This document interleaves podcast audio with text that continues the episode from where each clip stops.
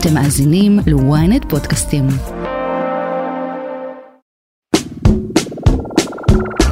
היי, אני יובל מן ואתם מאזינים ל Refresh, פודקאסט הטכנולוגיה של ynet. האורח שלי השבוע הוא ליעד אגמון, יזם ושותף בקרן Insight Partners. נדבר על מה בדיוק Insight מחפשת בישראל, על ההשפעה של המלחמה על ההייטק הישראלי, וכמובן על בינה מלאכותית ואיך היא צפויה לשנות את חיינו. קדימה, בואו נעשה refresh. אהלן יובל, ליעד, מה העניינים? טוב מאוד. כיף שבאת. תגיד, אז Insight אה, Partners זאת אחת מהקרנות uh, הזרות הכי פעילות בישראל, לדעתי, נכון? נכון, כן. אה, מה, מה היא מחפשת בישראל? מה היא כל כך אוהבת כאן? תראה, נקרא את זה רגע, אם מזקקים את מהות של כל קרן השקעות, המטרה שלה היא להשיג תשואות טובות, כן? אז אם אנחנו מנקים רגע את כל הרעשים מסביב, Insight Partners כמו הרבה קרנות אחרות שנמצאות פה בישראל פשוט מאמינות שהן יכולות לעשות פה השקעות שיניבו להן תשואות יפות.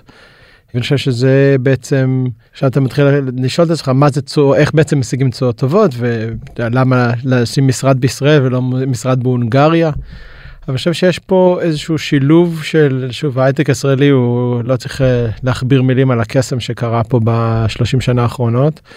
אני לא יודע איך להגיד את זה, אה, איך אומרים, ריכוז, ריכוז הטאלנטים וריכוז החברות המרשימות שיש יחסית למקום גיאוגרפי קטן, אין לזה אח ורע בעולם. לאינסט יש יותר מ-100 חברות פורטפוליו בישראל, השקענו בערך אה, בין 5 ל-6 מיליארד דולר כאן ברבות השנים. אז זה פשוט מקום שאנחנו מרגישים שיש עוד הרבה מאוד חדשנות והרבה חברות שרוצים להשקיע בהם. כן, תגיד, כשאתה מדבר על טאלנטים, אתה מדבר על מתכנתים טובים, מהנדסים טובים, או אולי דווקא רעיונות טובים? אני חושב שצריך הכל מהכל. אה, כלומר, אני חושב שמה שיפה במה שהתפתח בישראל, אה, בשנות ה-90 היו פה טכנולוגים מעולים, היו גם יזמים אה, מאוד חזקים, אבל תמיד הרושם היה שיודעים לפתח טכנולוגיה טובה, אבל לא יודעים למכור ולשווק כמו שהאמריקאים יודעים. והדבר הזה השתנה כי בעצם למדנו גם כישראלים גם למכור וגם לשווק בינלאומית העולם נהיה גם קטן יותר. הרבה יותר קל היום להפיץ תוכנה מאשר פעם שהייתה אשכרה צריך לשלוח סידי ממקום כן. למקום. אז יש פה עכשיו את השילוב של הכל יש פה אה, אנשי טכנולוגיה מאוד מאוד חזקים יש פה אנשי שיווק מאוד מאוד חזקים. ויש פה יזמים מאוד מאוד חזקים חלקם כבר עשו 2-3 חברות יש יזמים צעירים עם אה, המון המון פלפל ועמידות אז אה, אני חושב שיש פה באמת שילוב של כל הדברים האלה. כן. איך אתה מחליט באיזה חברות להשקיע בעצם? אני חושב שזה קל להיות משקיע הייטק קשה להיות משקיע טוב בהייטק כן? כן עכשיו הדבר הזה בלהיות משקיע טוב בהייטק או להיות משקיע טוב בסטארט-אפים. אתה רק יודע אחרי זה 10 או 20 שנה אם היית משקיע טוב או לא כן אז כן. אני אומר אז בכל הצניעות אני רק שנתיים משקיע בעצמי אני משקיע כאנג'ל הרבה מאוד שנים אבל כמשקיע בקרנות סיכון זה רק שנתיים.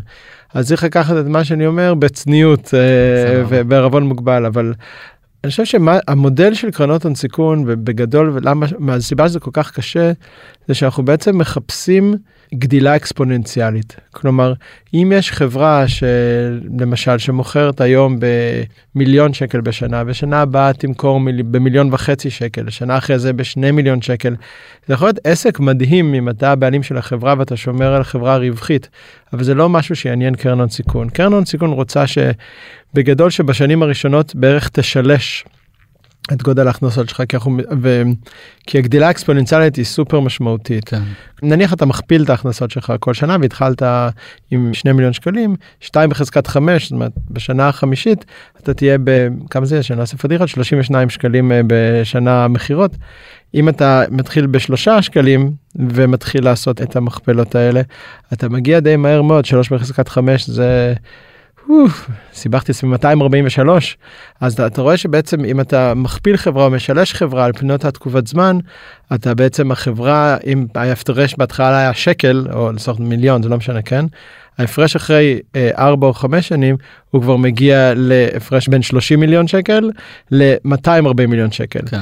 אז עכשיו השאלה שלנו כמשקיעים זה איך בשלב הזה עוד שהחברה קטנה האם אנחנו יכולים לקחת הימור מושכל על איזה מהחברות יצליחו בעצם קוראים לזה to compound בעצם להתחיל לשלש או לרבע את ההכנסות שלהם לאורך הרבה שנים. וזה קשה מאוד קשה מאוד כי עוד אה, לא תמיד יש מספיק סיגנלים בשוק כן. אה, וככל שאתה משקיע בשלבים מוקדמים יותר אתה לוקח סיכון גדול יותר של האם זאת החברה מהסוגים האלה. כן, אתם נכנסים בדרך כלל בשלב מאוד מוקדם לחברות? לא, אנחנו, הקרן האחרונה של Insight היא קרן של 20 מיליארד דולר, וזה נחשב קרן אחת מהגדולות בעולם. אז בקרן כזאת יש לך בעצם אה, את ה-attention span של השותפים בקרן, אתה לא תשקיע במיליון או שני מיליון דולר בחברה, אתה תרצה להשקיע צ'קים של כמה עשרות מיליוני דולרים. פשוט אם תחשוב על זה, נניח אפילו אם אני משקיע 20 אה, מיליון דולר בחברה, בקרן של 20 מיליארד דולר, זה עדיין אלף חברות, כן. שזה כמות משוגעת. אנחנו גם משקיעים 200 מיליון דולר בחברות, בחברות מאוד גדולות ובשלות. אז אנחנו דווקא נוטים לשלבים היותר מאוחרים. בשנת 2020 ו-2021 וקצת ב-22 עשינו גם הרבה השקעות בשלבים מאוד מוקדמים, ממש השקעות סיד והשקעות A. זה היה כי השוק היה די מטורף, או מאוד מטורף, ומה שקרה שהיו הרבה חברות שהיו מעניינות אותנו, שהשווים היו קופצים בצורה לא פרופורציונלית יחסית לשלב של החברה, כי היה תחרות משוגעת בעולם אה, על ההשקעות האלה. זה פשוט נהיה יקר מדי להשקיע בראונד B בחברה שלא שונה מהותית מחברה שהיא רק בתחילת דרכה. ואז אמרנו אוקיי, אנחנו ניקח סיכון קצת יותר גדול ונשקיע בשלבים המוקדמים כי פשוט יש חשיבות רצינית לבאיזה סכום אתה נכנס לחברה. לצורך דיון אם קנית דירה במיליון שקל ומכרת אותה שאחרי כמה שנים בשני מיליון שקל הרווחת אבל אם קנית את אותה דירה בשני מיליון שקל ומכרת בשני מיליון שקל אתה בעצם לא עשית כלום. כן. אז המחיר כניסה לחברה הוא מאוד משמעותי לתוצאות שלך. אבל אנחנו עכשיו חזרנו יותר להתמקד באמת בשלבים היותר מאוחרים. מה זה סבב עם... B ו-C? אה, הייתי אומר A, A מתקדם, B ו-C והלאה. כשאנחנו עדיין נעשה דברים מוקדמים אם קורה משהו אם יש איזשהו שילוב נדיר של דברים של יזם או יזמית מאוד מאוד חזקים באיזשהו תחום שאנחנו מאמינים שהוא תחום מאוד אסטרטגי אז אנחנו נעשה גם צ'קים אה, צ'ק ראשון לא מזמן השקענו אה, צ'ק ראשון של 6 מיליון דולר באיזושהי חברה על בסיס מצגת ועל בסיס החוזק של היזמים ועשינו כמה כאלה אבל זה ה exception זה לא זה לא הכלל אצלנו. כן. תגיד ומה החברות מקבלות בחזרה מכם חוץ מכסף כמובן. אז בתור מי שהיה יזם ומנכ"ל הרבה מאוד שנים, באמת, כן, למה שהם בעצם יבחרו באינסייד כן. דווקא ולא בקרן אחרת. אז אז בתור מי שהיה מנכ"ל הרבה מאוד שנים של הרבה סטארט-אפים אז נגיד קודם כל הערך כמנכ"ל תמיד היה שהקרן זה הכסף? כי אני רוצה להגדיל את החברה בגדול. אם אני כזאת אם המשקיע לא סומך שאני יודע מה, מה אני עושה אז הוא כנראה לא היה משקיע. כלומר אז קודם כל הכסף צריך אה, להגיד זה. אבל מעבר לזה אתה יש מערך שלם של תמיכה בחברות אה, ש Insight בגלל הגודל שלה יש 500 עובדים בקרן. אה, כמעט כולם בניו יורק אנחנו שמונה בישראל ואנחנו קרן אחת שעובדים גלובלית. יש גם משרד בלונדון ועוד גם בחוף המערבי.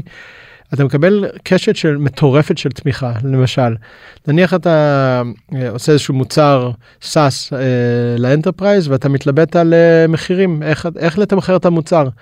אם אתה רוצה לתמחר אותו לפי איזה שהם טירים מסוימים וכולי. לנו כרגע בפורטפוליו יש כמעט 500 חברות ויש בטח עוד איזה אלף היסטורית יש לנו מידע סופר איכותי על איך לתמחר מה עובד יותר טוב וכולי אנחנו אתה רוצה להתייעץ עם מישהו בחברת פורטפוליו אחרת אנחנו נחבר אותך אז גם יש לנו יועצים אין-האוז וגם יש לנו המון מידע. תחשוב שיש לנו בעצם את כל המידע על כל חברה ש Insight השקיעה בה מ-1995 אז אפשר בעצם לשלוף משם דברים בכל דבר שתרצה. אחרי זה אתה רוצה להתחיל לשווק. האם אתה רוצה לעשות קמפיינים בפייסבוק או בגוגל או brand או, או שותפויות יש לנו כבר כל כך הרבה מודלים ש, שהצוותים שלנו בנו לפי העבודה עם החברות שלנו אנחנו יודעים לעזור לך בזה. אנחנו יודעים לעזור לך בלהביא כוח אדם.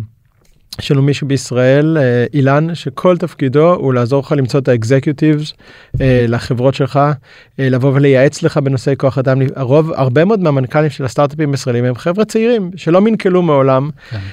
חלקם אפילו לא עבדו בעבודות של גדולים לפני שהם מנכלו כי הם השתחררו בדיוק מהצבא והקימו סטארט-אפ או שהיו יחסית מפתחים סופר חזקים שעלו על איזשהו תחום אבל אין להם ניסיון ניהולי אז אנחנו יודעים לתת להם מעטפת של איך לבנות הנהלה. איך לחשוב על הטאלנט של החברה וכו' וכו' וכו'. אז יש לנו איזשהו כוח כבר בגלל הסקייל, בגלל הגודל של הקרן, בגדול לעזור לך כמעט בכל דבר שאתה צריך. דבר נוסף שאנחנו עושים שהוא מאוד חשוב לסטארט-אפים בתחילת הדרך, אנחנו מכירים לך לקוחות. יש לנו צוותים שהם בקשרים עם בעצם עם החברות הגדולות בעולם, ואנחנו פותחים לך את הדלתות. אם אתה עכשיו רוצה להגיע לאיזשהו בנק גדול באנגליה לדבר עם הסמנכ"ל אבטחת מידע. זה די קשה, האנשים האלה קשה מאוד להגיע אליהם, מאוד, אבל אנחנו באינסט יש לנו קשר עם סמנכ"לי אבטחת מידע של רוב הבנקים בעולם, ואז הצוות שלנו עושה את החיבור עבורך. אז זה המון המון uh, קיצורי דרך שעוזרים לחברות להגיע לתוצאות מהר יותר. כן. בוא נדבר קצת על אה, חברות שאתה השקעת בהן. בבקשה. בוא תספר לנו. אה, זה קצת מורכב, אמ, כי אני לא יודע מה החברות רוצות או לא רוצות שנספר. בוא, בוא נהפוך את זה לאיזושהי שאלה כללית יותר, אוקיי? Okay. אוקיי. במה, במה אני אוהב להשקיע ו, ו, ו, ומה גורם לי להשקיע בחברה. אמ, היה פעם איזה תוכנית מוזיקה כזאת בטלוויזיה שקראו לה אקס פקטור. Mm. אמ, ראיתי לפני איזה עשר שנים איזה עונה. אבל המונח הזה הוא סופר חשוב. בראש ובראשונה אני מחפש מנכ"ל או מנכ"לית שאני מרגיש סובייקטיבית שיש להם את ה X factor. עכשיו מה זה ה X factor? זה יכול להיות מישהו חכם בצורה בלתי רגילה שמבין את השוק שהוא משחק בו ברמה מעל כולם. זה יכול להיות מישהי כריזמטית בטירוף, שאתה יודע שיכולה לסחוף כל לקוח פוטנציאלי ועובדים וכולי. זה יכול להיות מישהו עם אה, איזושהי יכולת אנליטית מיוחדת, אבל, אבל לפעמים אנחנו פוגשים אנשים, גם בתפקיד שלי, שוב, מנכ"לתי וניהלתי חברות 20 שנה. פגשתי, ראיינתי, לימדתי באוניברסיטה, אתה פגשתי אלפי אנשים בימי חיי, ועם הניסיון אני מתחיל, אני, אני מייחס את זה לעצמי, אני מקווה שאני לא טועה, אני התחלתי, התחיל להיות לי pattern recognition, שאני מרגיש שאני יכול לזהות כישרון יחסית מוקדם. כלומר, אחרי שיחה של אה, רבע שעה, חצי שעה, שעה, אני יכול להתחיל לזהות מי שמבחינתי אה, הוא או היא כישרון. ואז צריך להעמיק כמובן ולוודא שתחושת הבטן אה, לא בהכרח מטעה, אבל אז אני בכל זאת בראשונה מחפש כישרון, באמת כישרון מיוחד. הדבר השני שנורא נורא חשוב זה באיזה תחום מקימים את הסטארט-אפ. יש היום המון סטארט-אפים שהם לא מספיק מעניינים כי הם איזשהו פיצ'ר שיידרס על ידי החברות הגדולות יותר או שהם הולכים על שוק שהוא לא מספיק גדול או שהם הולכים כנגד הזרם של לאן שהטכנולוגיה מתקדמת. אתה יודע, אם, אם היית עכשיו רוצה אה, להקים סטארט-אפ אה, אני לא יודע מה בתחום התרגום הסימולטני. הייתי אומר לך, תשמע, אני לא הייתי עושה את זה כנראה, כי היום אה, כל ה-AI, ה-chat GPT וכולי, הולכים לכיוונים האלה. גוגל תעשה את זה, אז עכשיו, אה, אם אתה חושב שסטארט-אפ לוקח לו 10 שנים עד שהוא, 7 עד 10 שנים עד שקורה איתו משהו, נמכר, מנפיק וכולי. אני לא הייתי מהמר נגד הכיוונים של למשל ש-AI יחליף אותנו בתרגום סימולטני. כן, מצד שני אה, אנחנו רואים הרבה דוגמאות דווקא של סטארט-אפים קטנים שפתאום יכולים מצליחים לזנב בחברות הגדולות למשל OpenAI. אופן איי איננו סטארט-אפ קטן. כן, היא התחילה, היא התחילה בקטן. אופן איי הקים אותו אחד ה... נקרא לזה הנסיכים של סיליקון וואלי שהצליח לגייס כבר על ההתחלה מאות מיליוני דולרים ולהביא את האנשים הטובים בעולם לעבוד אצלו. OpenAI זה outlier מטורף. אין הרבה חברות שמצליחות לגייס מאות מיליוני דולרים ולעבוד תחת מעטה חשאיות 4-5 שנים. זה היכולת המטורפת גם של סם אלטמן ושל מי שהקים איתו את החברה, mm-hmm. וגם של חלק מהמשקיעים הגדולים בסיליקון וואלי, שדיברנו על ה X factor, שאמרו לסם אלטמן יש את ה X factor, אנחנו ניתן לו סכומים מוטרפים ליחסית לארלי סטייג'.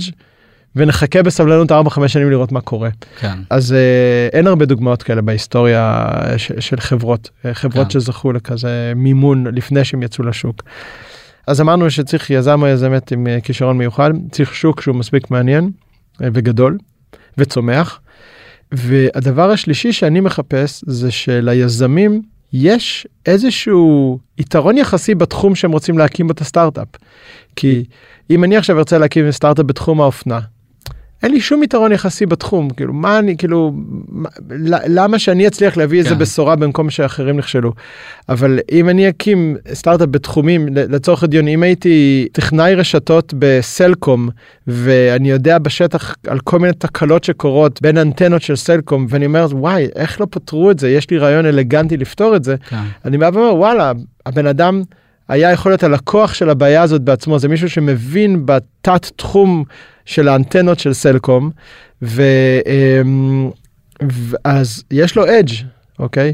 יש לו אדג'. אני זוכר שלפני המון המון שנים אה, השקעתי כאנג'ל בפאפאיה גלובל של עינת גז. עינת לפני זה היא עבדה בחברה בשם אה, אלאר, והיא הייתה אחראית על, אה, הייתה כנראה אחראית על הרבה דברים, אבל אחד הדברים שהתעסקה בהם זה כל ההשמות הבינלאומיות. אתה עכשיו צריך לשלוח שני עובדים לניקרגואה ואתה צריך להבין איך אתה משלם להם משכורת ומשלם להם ביטוח בריאות. אתה שולח עובד לסינגפור, מה אתה עושה? אז כשהיא הקימה את פאפאיה, היה לה איזשהו יתרון יחסי באיזשהו תחום שהוא הוא, הוא נישה, אבל הוא נישה עצומה. ובגלל שהיא עבדה בזה שנים לפני זה, כשהיא באה ואמרה אני הולכת לפתור את זה לחברות אחרות, עם הקרדיביליות שלה מבחינתי היא בטופ כי אם היה דבר כזה היא הייתה כנראה משתמשת בזה. אז זה בעצם שלושת הקריטריונים המשמעותיים לחברות שהן אה, בשלבים מוקדמים. כשהחברה מתקדמת אתה כבר יכול הרבה יותר להסתכל על מטריקות. הדבר אחד מהכי חשובים שלנו ב Insight שאנחנו מסיימים בחברה זה net promoter score. net promoter score זה איזשהו מבחן שהוא מאוד מאוד פשוט אבל הוא אינדיקטיבי לאם מישהו אוהב מוצר או לא שזה בעצם אומר אתה שואל לקוח של המוצר שלה אתה יודע יש לך פה את הבקבוק הזה? אוקיי אני אשאל אותך בין 1 ל-10 אתה יכול לדרג לי עד כמה תמליץ על המוצר הזה לחבר שלך אוקיי וזה אתה נותן ציון 8 9 10 זה אני ממליץ 4 עד 6 כזה פרווה 1 עד 3 לא אמליץ ואז אתה משקלל את הציון הזה והציון הזה אם אני אדבר עם 20 לקוחות של חברה ונשאל אותם את השאלה הזאתי אני אקבל סיגנל מאוד מאוד חשוב לאם המוצר של החברה הזאת פותר את הבעיה שהוא אמור לפתור ואם מרוצים ממנו. אז זה זה סיגנל מאוד מאוד חשוב. סיגנל אחר שמאוד מאוד חשוב זה retention בעצם איזה אחוז מהלקוחות שלך נשארים איתך שנה אחרי שנה. אה, איזה אחוז מהם מגדילים את כמה שהם משלמים לך אה, זה מאוד חשוב. פרמטרים נוספים שמאוד מאוד משמעותיים אה, זה כמה עולה לך להביא לקוח. לצורך הדין אם אני מוכר מוצר באלף דולר לשנה ועולה לי להביא לקוח 500 דולר אז אני אומר וואו מדהים אז בוא נגדיל את תקציבי השיווק כי אנחנו מרוויחים על כל לקוח. לצורך הדין נניח שכאילו אין לך הוצאות אוקיי לקוחות כן. אז אתה, אני מרוויח 500 דולר לקוח. אז אתה בעצם עכשיו אתה אומר רגע כמה אני יכול להביא לקוח אתה אומר אתה יכול להגדיל עד אלף דולר ואתה כבר בשנה הראשונה מכסה את זה. ואז הם יבואו חבר'ה כמונו ויגידו לא קח עוד 30 מיליון דולר מבחינתי תוציא 1500 דולר להביא לקוח כי כבר אתה יכול להביא הרבה יותר ובשנה השנייה הם מתחילים להיות רווחים. כן. אז זה משהו חשוב. משהו נוסף חשוב זה באיזה שלב אתה מקבל את הכסף מלקוח. עדיף לקוח שמשלם שנה מראש מלקוח שמשלם חודש בחודשו. למה אם לוקח את הדוגמה הקודמת אם נתת לי את האלף דולר איך שנהיית לקוח אני יכול לקחת את האלף הזה ועכשיו להוציא אותו עוד פעם בשיווק להביא עוד שני לקוחות מאשר לחכות שתשלם לי חודשית. אז יש המון מודלים כאלה שבעצם אנחנו מסתכלים על ה... על האפישנסי על היעילות של בעצם של השיווק והמכירות שלך. כמה שחברה יותר יעילה, אתה בעצם יכול לגדול, אם חזר, חוזרים למה שדיברנו קודם על גדילה אקספוננציאלית, כמה שהשיווק והמכירות שלך יותר יעיל, אתה יכול לגדול בצורה יותר יעילה בצורה אקספוננציאלית. אז זה ככה הייתי אומר בגדול הדברים שאנחנו מסתכלים מבחינת מטריקות, כמובן מסתכלים על ההוצאות שלך. זה בהקשר של חברה. אחרי זה כשאתה מתחיל לפתוח את, ה, את העולם, אתה מתחיל להגיד, אוקיי, מי המתחרים? מה הסיכונים? האם זה שוק שהוא עם בעל ערך אסטרטגי? מה המכפילים, אם יש חברות דומות לעולמות האלה, מה המכפילים של החברות האלה בשוק הציבורי? כי אם אתה חושב על זה, אם סיטואציה טובה בסוף למשקיע, למשקיע הון סיכון, היא או שהחברה תימכר או שהיא תנפיק, אז אתה צריך לראות איך השוק מתמחר חברות כאלה. זה מאוד מאוד uh, שונה, למשל, חברות הן בתחום הפרסום, השוק הציבורי מתמחר אותם מאוד מאוד נמוך. ממש בשברירים על ההכנסות שלהם. אז כשמגיעה חברה עכשיו אה, שאתה רוצה להשקיע ואתה מנסה לבנות את המודל של כמה היא תהיה שווה אם היא תצליח אתה חייב לקחת את זה בחשבון. לעומת שיש חברות שהן נסחרות במכפיל 20 על ההכנסות העתידיות שלהם. אז כשאני אשקיע בחברה כזאת אני אהיה הרבה יותר גמיש במודל שלי מבחינת ה outcome כי אני יודע שאם היא תצליח לעשות פי 10 בהכנסות מהזמן שהשקעתי לעד שהיא תהיה ציבורית או תימכר אז אני, אנחנו נרוויח יותר כסף. אז יש המון המון פקטורים כאלה. יש הרבה פקטורים של תחרות, גם של לקרן גדולה כמו שלנו, אנחנו בעצם יכולים להשקיע בחברה בכל שלב בחייה. אני יכול להשקיע בשלב ההתחלה, אני יכול להשקיע לפני שהיא מנפיקה, אני יכול לשים צ'ק של 500 מיליון דולר בחברה וכבר עשינו את זה. Mm-hmm. אבל אני לא ארצה להשקיע בשתי חברות שהן מתחרות, כי א', אם אני כמנכ"ל חברה שקרן השקיעה בי, אני מאוד אתבאס לדעת שהקרן השקיעה במתחרה ישיר שלי.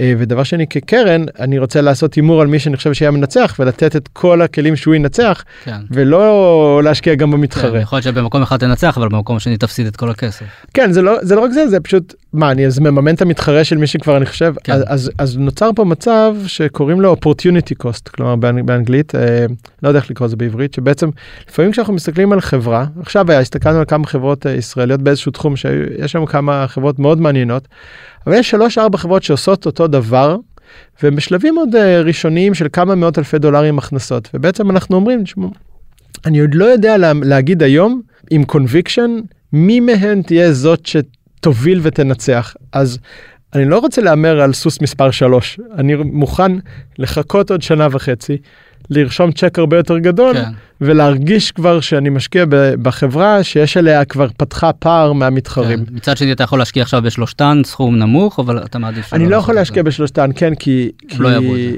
הם לא יאהבו את זה, וגם... זה כאילו, כן, זה, זה לא המודל בקרנות, כי זה גם, אתה יודע, סתם, נניח אני משקיע בחברה אחת ושותף אחר משקיע בחברה השנייה. אז מה, אז אנחנו כאילו שומרים סודות אחד מהשני בתוך הקרן כי הם מתחרות, אז אתה, אתה רוצה להימנע מהקונפליקטים האלה, וכי אחד הדברים הכי חשוב בסוף לקרן השקעות זה שיזמים ירצו לעבוד איתם. אז אתה מאוד מאוד נזהר שלא לעשות משהו שאחרי זה יזם יגיד, אה, לא, עם הקרן הזאת אני לא רוצה לעבוד, כי הם אחרי זה יכולים גם להשקיע במתחרה שלי. כן. קורים קונפליקטים, לפעמים אתה משקיע בשתי חברות שלאט לאט מש... עושות פיבוטים ומשתנות ופתאום הן מתחילות להתחרות אחת בשנייה. וזה יוצר אי נעימויות לפעמים, אבל לפחות ברגע ההשקעה אנחנו רוצים לדעת שאין תחרות uh, אחרת. Uh, תגיד, מה באמת אה, ההצלחה האולטימטיבית מבחינתך? האישית או כקרן? כקרן, כאילו כשא- כשאתה משקיע בחברה, מה תהיה אה, הצלחה אולטימטיבית?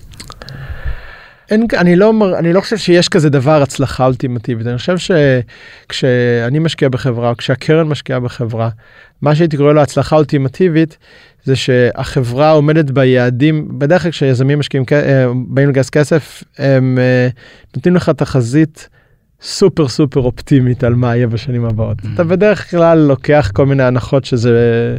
שזה האופטימיות הזאת היא אופטימיות יתרה.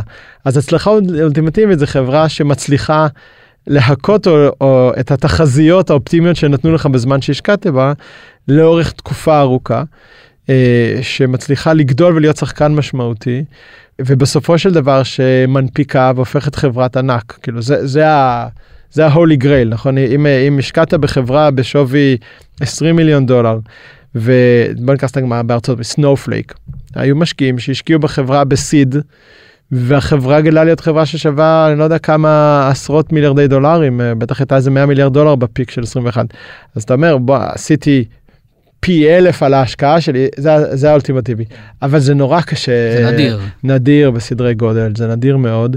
אה, יש כאלה אבל זה זה מאוד מאוד נדיר. אה, אבל מה שכן מעניין וזה קצת מתסכל זה שבתעשייה הזאתי אלה שפגעת אה, בעצם והימרת נכון וזה נהיה חברות כאלה כמו אתה יודע, הרבה חבר'ה חברות ישראליות כאלה.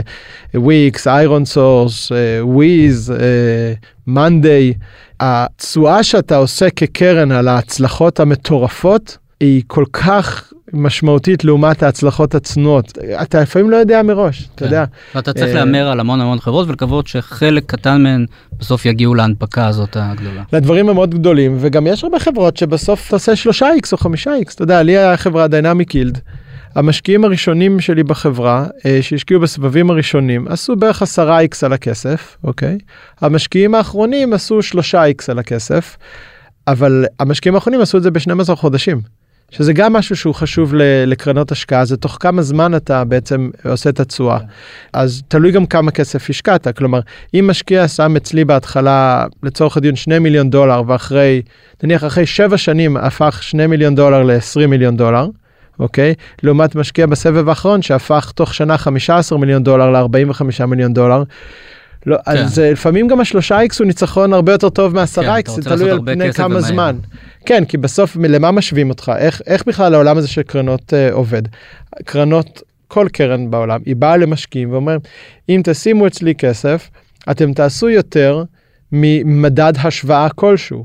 אז למשל, בעולם הטכנולוגיה אתה יכול להגיד שלמה משווים, אולי לנסדק, אה, או אולי ל-S&P 500, למדדים. אז עכשיו, אם המדדים האלה בממוצע רב שנתי אה, עולים בעשרה אחוז בשנה, שוב עם כל התנודות, בממוצע רב שנתי עשרה אחוז, אתה צריך להראות כקרן שאתה נותן תשואה עודפת משמעותית על זה, אחרת הם פשוט ישימו את הכסף בבורסה שהוא הרבה יותר קל, יותר נזיל וכולי.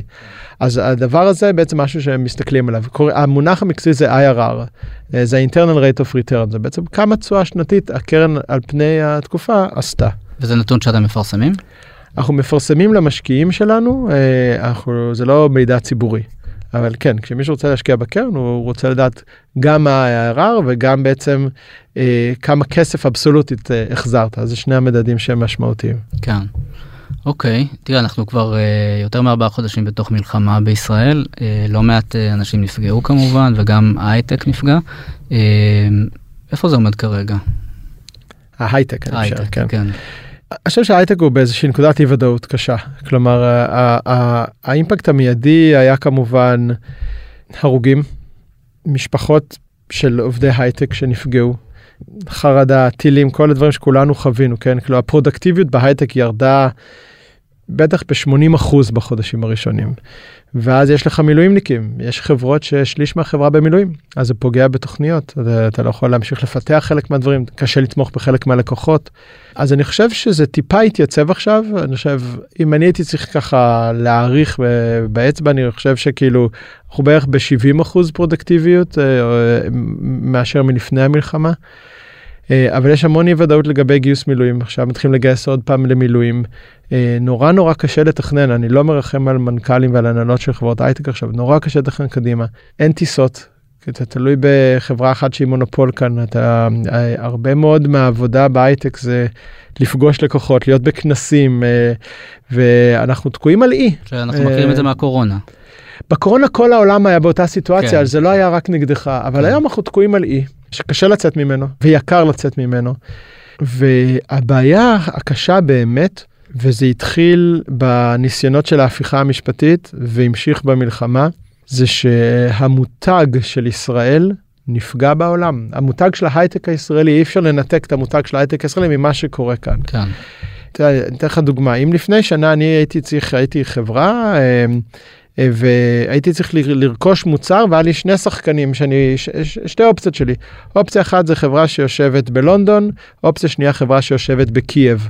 כן. נניח רגע שהכל אותו דבר אני אומר וואו אני לא יודע אני אני קורא בעיתון כל הזמן שקייב אה, מופצצת ואוקראינה במלחמה עכשיו מה אני אני יודע יגייסו אותם למיל... אני מה אני צריך את הסיכון הזה אני אלך על החברה מלונדון אני כן. אנחנו מנסים אנחנו לא יודעים לכמת חלק מהסיכונים עכשיו כשיושב לך בעצם. אה, סמנכ"ל מערכות אה, מידע באוהיו שבארצות הברית. שהוא לא מומחה בגיאופוליטיקה והוא לא מבין אה תל אביב זה אתה יודע הטילים הם רק הדרום תל אביב החברה יושבת בשרונה אתה יודע כן. כל מיני דברים מצחיקים כאלה שאנחנו אומרים פה בארץ. הוא בא ואומר מה עכשיו אני כאילו אקח את זה מהחברה הישראלים האלה לך תדע מה יהיה. ההוא עונה לי יש מכירות אני שומע טילים ברקע כי הוא במקלט. אני אקח מהחברה המקומית פה מאמריקה. אז אני חושב שמבחינה הזאת אנחנו היום צריכים לעשות מאמץ הרבה יותר גדול כהייטק הישראלי to regain לזכות מחדש באמון של הלקוחות בעולם שההייטק הישראלי יש לו חוסן ושהפגיעה היא לא מהותית וש- we will recover from it fast. קשה זה קשה וממשלת ישראל לא הופכת את זה לקל יותר כן כלומר ההתבטאויות של חלק מחברי הממשלה. השערות צומרות עכשיו יושב מישהו ששוב אין לו זיקה לישראל והוא שומע חלק מההתבטאויות ש... שיש. התבטאויות כלכליות או פוליטיות?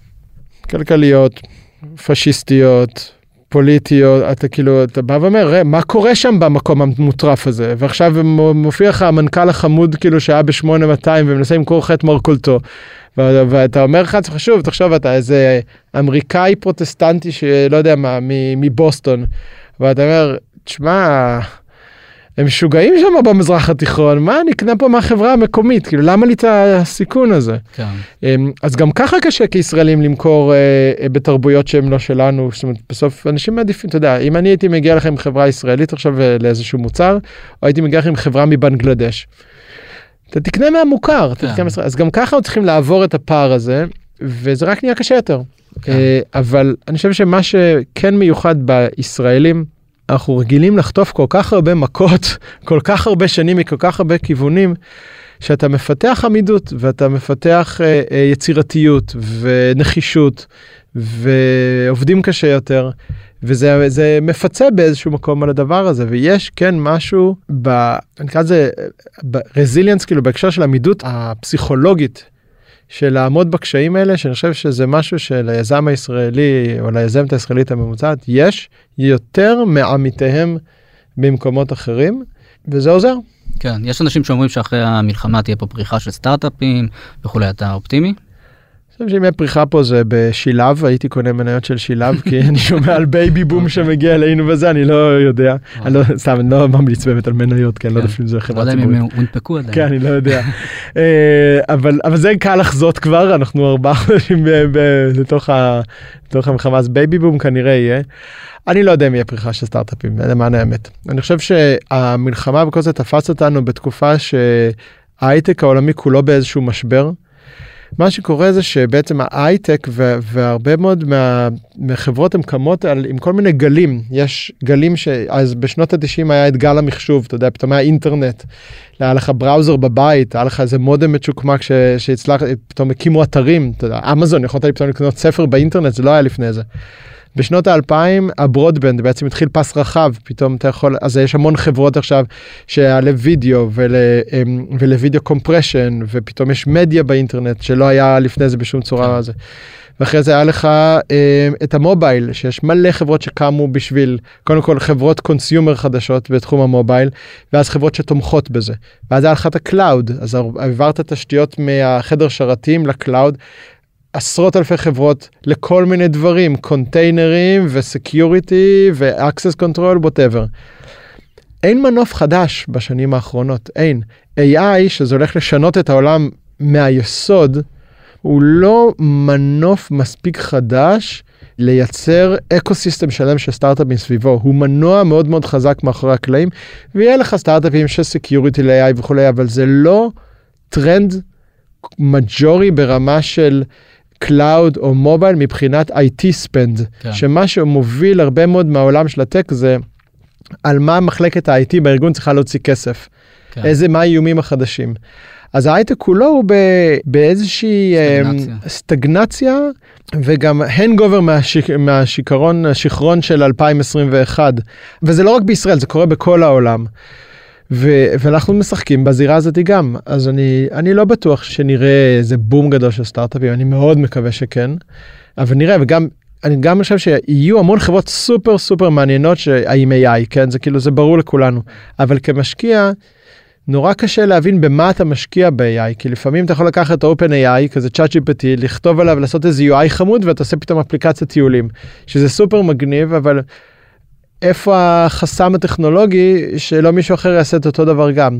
אתה מתחיל לחשוב רגע אוקיי איך איזה חברות יכולות לנצל AI בצורה כזאתי שיש להם יתרון תחרותי לאורך שנים ולא רק לקחו OpenAI ועשו מעל זה משהו חמוד אז אז ועוד יש המון המון רעש.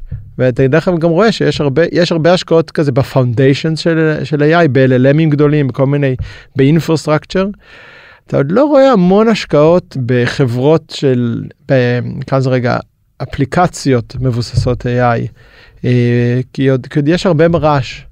וגם AI, שוב, OpenAI וכל המתחרים, זה דברים מוטרפים, אבל הם עדיין בתחילת הדרך. זה עדיין לא ברמות דיוק מספיק גבוהות, זה, זה עדיין, אני שוב אומר, אה, למי שיש אייפון או, או סמארטפון אחר, תנסו לראות איך נראה היה אייפון אחד שאני זוכר שהיה לי אייפון אחד וזה היה מדהים. היום אני פותח יש לי אייפון 2 ישן בבית אתה לא מאמין שהשתמשת בקקמייקה הזאת. מסך קטן. מסך קטן מפוקסל אין לך כלום הוא לא זז אתה אומר לך איך זה יכול להיות כי לפני זה היה לי את הנוקיה כאילו שהייתי אז בכל רגע נתון אתה חושב שאתה עם פסגת טכנולוגיה אתה בסך הכל מסתכל 10 שנים אחורה אתה אומר וואו כמה התפתחנו מאז. אז AI בעוד חמש שנים אנחנו נגיד התלהבנו מה מהמיד ג'רני הזה שעושה לי איזה תמונת אה, קומיקס כזאת זה הולך להיות מוטרף מוטרף. כן, אז, אז בוא נדבר באמת קצת על AI אה, מה אתה חושב באמת על המרוץ חימוש הזה שהתפתח פה בשנה שנתיים האחרונות. תשמע אני חושב ש...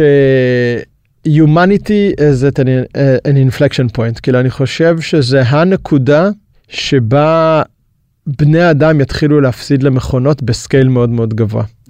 לזקנים יותר שמקשיבים, בשנות התשעים קרה מקרה שהימם את העולם, וזה שמחשב, תוכנת מחשב ניצחה בשחמט את גארי קספרוב שהיה אלוף העולם הבלתי מנוצח. כן? כחול עמוק. כן. כחול עמוק, Deep Blue של IBM, וזה, וזה היה וואו, גם בשח המחשב הצליח לנצח את בני האדם, כן? וזה היה אירוע.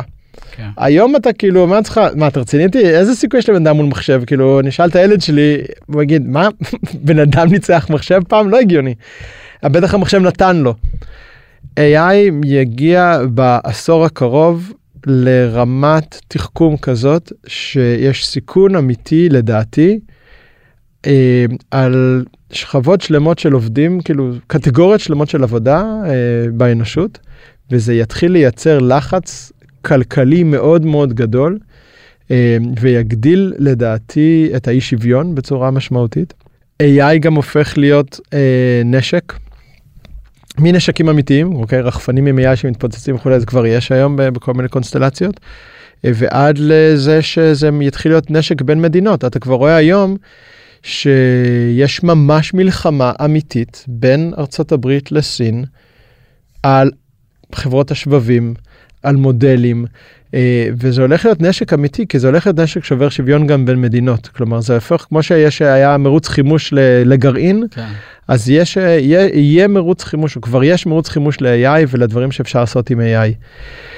וזה גם לא חדשות טובות לנו, אתה יודע, כבני אדם. אז תחשוב ש...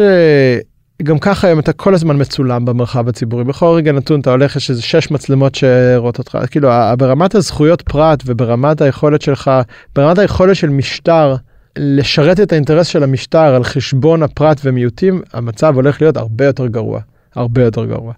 אז אנחנו נכנסים לעולם שאני חושב שהולך להיות סט שלם של בעיות מסוגים חדשים. ו... אני לא, אני לא הכי אופטימי בהקשר הזה. אני אופטימי במקומות כמו רפואה, כן? שזה ברור שהרפואה הולכת לעשות קפיצת מדרגה מטורפת בעשורים הקרובים, מכל בחינה של הרפואה. וסטארט-אפים בתחומים האלה כבר מתחילים לעשות דברים מדהימים. אתה יודע, מפענוח של, אה, אמ, של צילומי רנטגן, ועד שיש לך שעון שכבר מודד לך דופק ואולי ייתן לך סיגנל שאתה צריך להיבדק אצל רופא. אני חושב שהרבה רופאים גם... יהפכו להיות מתפעלי AI, כן? כאילו, אין, זה מכונות לא, מדהימות ללקיחת החלטות. אז יש תחומים כמו רפואה שאני סופר אופטימי, אה, ויש תחומים אה, במקרו שאני, לא רק אני, הם מאוד מאוד מדאיגים, מאוד. ואיך זה משפיע עליך כמשקיע? זה לא משפיע עליי כרגע. אוקיי. כמשקיע. אוקיי, איזה עוד טכנולוגיות אה, אתה רואה שככה ישפיעו על חיינו בשנים הקרובות? אני חושב שהשילוב של AI עם wearable devices אה, ראינו כל, אני עוד לא, לא, לא שיחקתי עם ה Vision Pro כן? אני אני מחכה שאיזה חבר יקנה כדי כן? לא צריך את זה באמת אני ללכת ולשחק עם זה. אבל השילוב של AI עם augmented reality הולך לשנות כל דבר. שוב מי שחושב מה לא זה? תנסה לדמיין את עצמך בלי סמארטפון בסך הכל 15 שנה יש סמארטפונים ובסך הכל 10 שנים סמארטפונים הם פופולריים כאילו בציבור הרחב. תדמיין בלי סמארטפון. Mm-hmm. וואלה אני אומר עוד 10 שנים אתה לא תצטרך לדמיין את עצמך בלי wearable עם AI כאילו כן. וה-wearable הזה יכול להיות כל מיני זה יכול להיות ממיקרופון שפשוט מקליט את כל השיחות שלך במהלך היום ומסכם לך את היום ועד למשקפיים שנותנות לך דאטה. כן. אה, בטח בכל מיני מקצועות אני לא רואה איך אתה תהיה עוד 10 שנים מכונאי רכב בלי שהמשקפיים ייתנו לך בדיוק את ההסברים מה אתה צריך לעשות ב real time. אני חושב שאילון מאסק עם Neuralink פותח פה איזה פתח מוטרף ומפחיד ומרגש וזה לסייבורגים כן כאילו בסוף היום האינפוט אאוטפוט שלנו כבני אדם אנחנו ראייה זה אינפוט סופר חשוב למידע שאנחנו ויזואלי שאנחנו אה, יכולים לספוג. אבל ברמה טקסטואלית אנחנו עדיין קוראים די לאט אנחנו מושפעים אנחנו צריכים שהשרירים של העיניים יזוזו היכולת שלנו לצרוך דפי טקסט היא איטית. אם אתה מצליח לעקוף חלק מהמנגנונים שקשורים בבעיות הפיזיולוגית שלנו, כן? ולהתחיל אה, לעשות hyper drive למוח בכל מיני דברים כאלה, פחד אלוהים, כן. כן? אבל, אבל זה בדיוק, ה... אנחנו, אנחנו משחקים באש הטכנולוגיה וזו שאלה באמת, אה, אתה יודע, זה, זה אה, אלפרד נובל, שהמציא את הדינמיט, היה לו, היה לו good cause, זה, זה היה לצורכי כרייה, שיהיה יותר קל לכרות משאבים וכולי. הוא לא בדיוק ציפה שזה יהפוך להיות מה שיהרוג חיילים בשדה הקרב. אה. אז אתה חייב, אה, אתה יודע, זה כמו האש של פרומתאוס, כאילו זה כבדהו וחשדהו וזה, אבל אנחנו כן יוצאים משליטה ברמת המרוץ. אה, וזה לא בהכרח טוב לאנושות, אבל אתה לא יכול לעצור את זה גם. אז אתה צריך לנסות להבין איך זה משפיע עליך, ואני חושב שכל אחד מאיתנו, כל אחד שמקשיב לפודקאסט שלנו, במיליונים, כן. אה, שאני כל הזמן שואל את עצמי, איך אני שומר על הרלוונטיות שלי, איזה תרומה יהיה לי בעולם לעוד חמש שנים, בעוד שבע שנים, כשיש הרבה דברים שהמכונות ידעו לעשות, איך אני מחנך את הילדים שלי, ככה שהגדול בן תשע, אה, ואז יש לי בת שבע ובן ארבע, עד שהם ילכו לשוק העבודה, וואו, אני לא יכול לדמיין את שוק כן. העבודה בעוד 13 שנה, 14 שנה, אני לא יכול. איך אני מקנה להם היום כלים של סקרנות, של כאילו, של, של הבנה של דברים, כדי שיהיה להם סיכוי לעבוד בעולם שהמכונות ייקחו הרבה מאוד מהעבודות שלנו. אה, אין לי הרבה, אין לי בכך תשובות, כן. אבל, אבל זה מעסיק אותי, זה מעסיק אותי הרבה. Mm-hmm. דיברת קודם על הסטגנציה שיש היום בהייטק, אתה חושב שבאמת המציאות המורחבת אולי יכולה להיות מנוע צמיחה חדש, כמו שהמובייל היה לפני עשור בערך? מה, מה זה מציאות מורחבת? אה, מציאות כאילו? מדומה, אה. מציאות רבודה וכולי. תשמע, מחכים, אתה יודע, Oculus אה, כזה יצא לשוק לפני, לא יודע, כבר שבע שנים, שמונה שנים.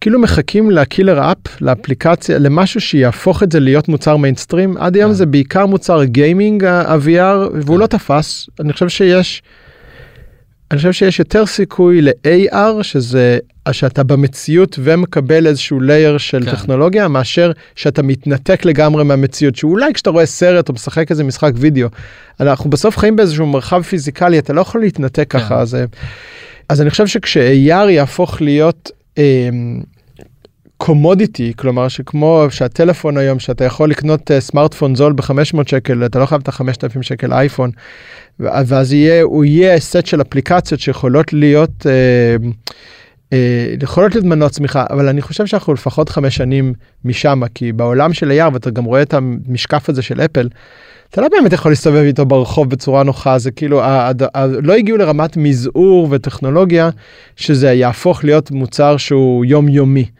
אמ, וזה פשוט ייקח כמה סייקלים זה, זה יש איטרציות על הדבר הזה אז אני לא חושב שזה מנוע שורט טרמי כשהדבר הזה יהפוך להיות מיינסטרים חד משמעית יהיו דברים שאנחנו ניגנב מהם.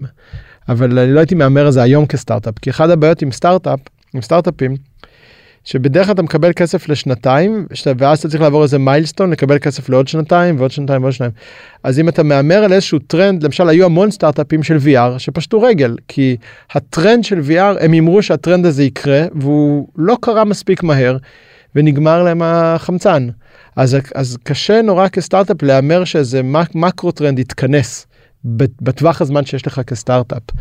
אה, אבל זה יקרה, אה, לא עכשיו. אנחנו רואים את מטא ששורפת 10 מיליארד דולר בשנה על הדבר הזה. אז קודם כל מטא קיצצו מאוד מאוד חזק בכל הפעילות שלהם, כי מרק חטף על הראש כאילו על מה אתה מבזבז את הכסף שלך, כן. הוא עשה שינוי בחברה וסגר פרויקטים ופיטר מלא אנשים, וחזר את חברה רווחית בטירוף, ודחה חלק מה, מהחלומות שלו. אבל אתה בא ואומר מי, מי בסוף יצליח לייצר את הדיווייסים, הזה, זאת אומרת בסוף אתה יודע, בהצלחה להתחרות עם תקציב של 10 מיליארד דולר בשנה לפיתוח במטא או, או מה שאפל משקיעים כן. בדבר הזה, אז אתה צריך למצוא כסטארט-אפ אתה אומר אוקיי איזה נגזרת מהעולם הזה אני יכול בכלל לשחק פה שיהיה לי בו סיכוי.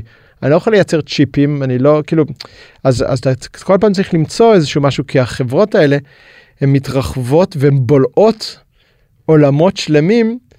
בלי אפילו, אתה זה כמו הסירות, ספינות מסע ענקיות האלה באוקיינוס, אם אתה עם איזה קנוק כזה, קייק קטן, הוא אפילו לא שם לב שהוא הטביע אותך, והחברות האלה לפעמים פשוט ממשיכות בדרכן והם יטביעו אותך, אתה צריך, זה נורא קשה לכוון שאתה רוצה להיות קרוב אליהם, שיהיה לך, להיות מוזן מה, מהשוק שהם כן. מייצרים, אבל לא קרוב מספיק כדי שהם פשוט לחטוף בלי, כן, בלי שהם ישימו לב, כזה כן. מסתכלים ימינה, בום, הלך הסטארט-אפ. שזה קרה, קרה להרבה סטארט-אפים ישראלים כן. גם.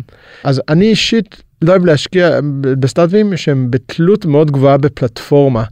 אה, כי עם הפלטפורמה היו המון סטארט-אפים שנבנו מעל טוויטר. כן. ואז טוויטר אמרו אה אנחנו סוגרים את ה-API בום, ביי. שורה שלמה של סטארט-אפים שפשוט יום אחד משכו להם את השטיח מתחת לרגליים. אז זה מאוד מאוד מפחיד, זה איום קיומי. אז אני, אני, כשאני משקיע בחברות, אני לא רוצה שיהיה להם איום קיומי כזה.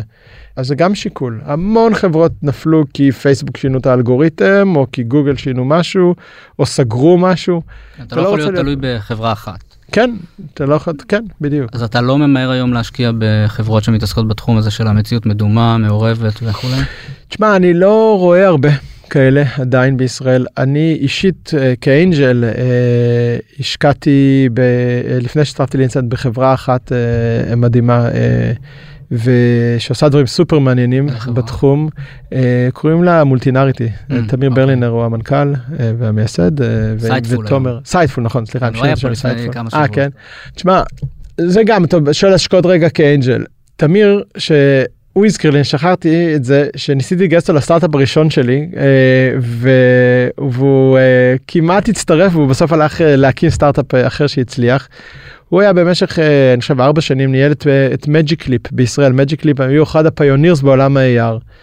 אה, ואז כשהם, הוא ו- ותומר שותף שלו, הקימו סטארט-אפ בתחום ה-AR, לא השקעתי שם הרבה כי היה שם תור גדול של משקיעים ולא לא היה מקום אבל אמ, אמרתי לעצמי על זה מישהו כאילו אם להמר על מישהו אז על תמיר ותומר כי אין הרבה אנשים במומחיות שלהם בישראל והם עושים דברים סופר מדהימים כל פעם שאני מגיע אליהם ואני בודק שוב אני לא יודע מה, מה אני לא אגיד הרבה על מה הם עושים אבל כל פעם שאני משחק עם המוצרים החדשים שלהם אני מרגיש שכאילו זרקו אותי לעתיד לאיזה שנתיים שלוש ארבע חמש קדימה.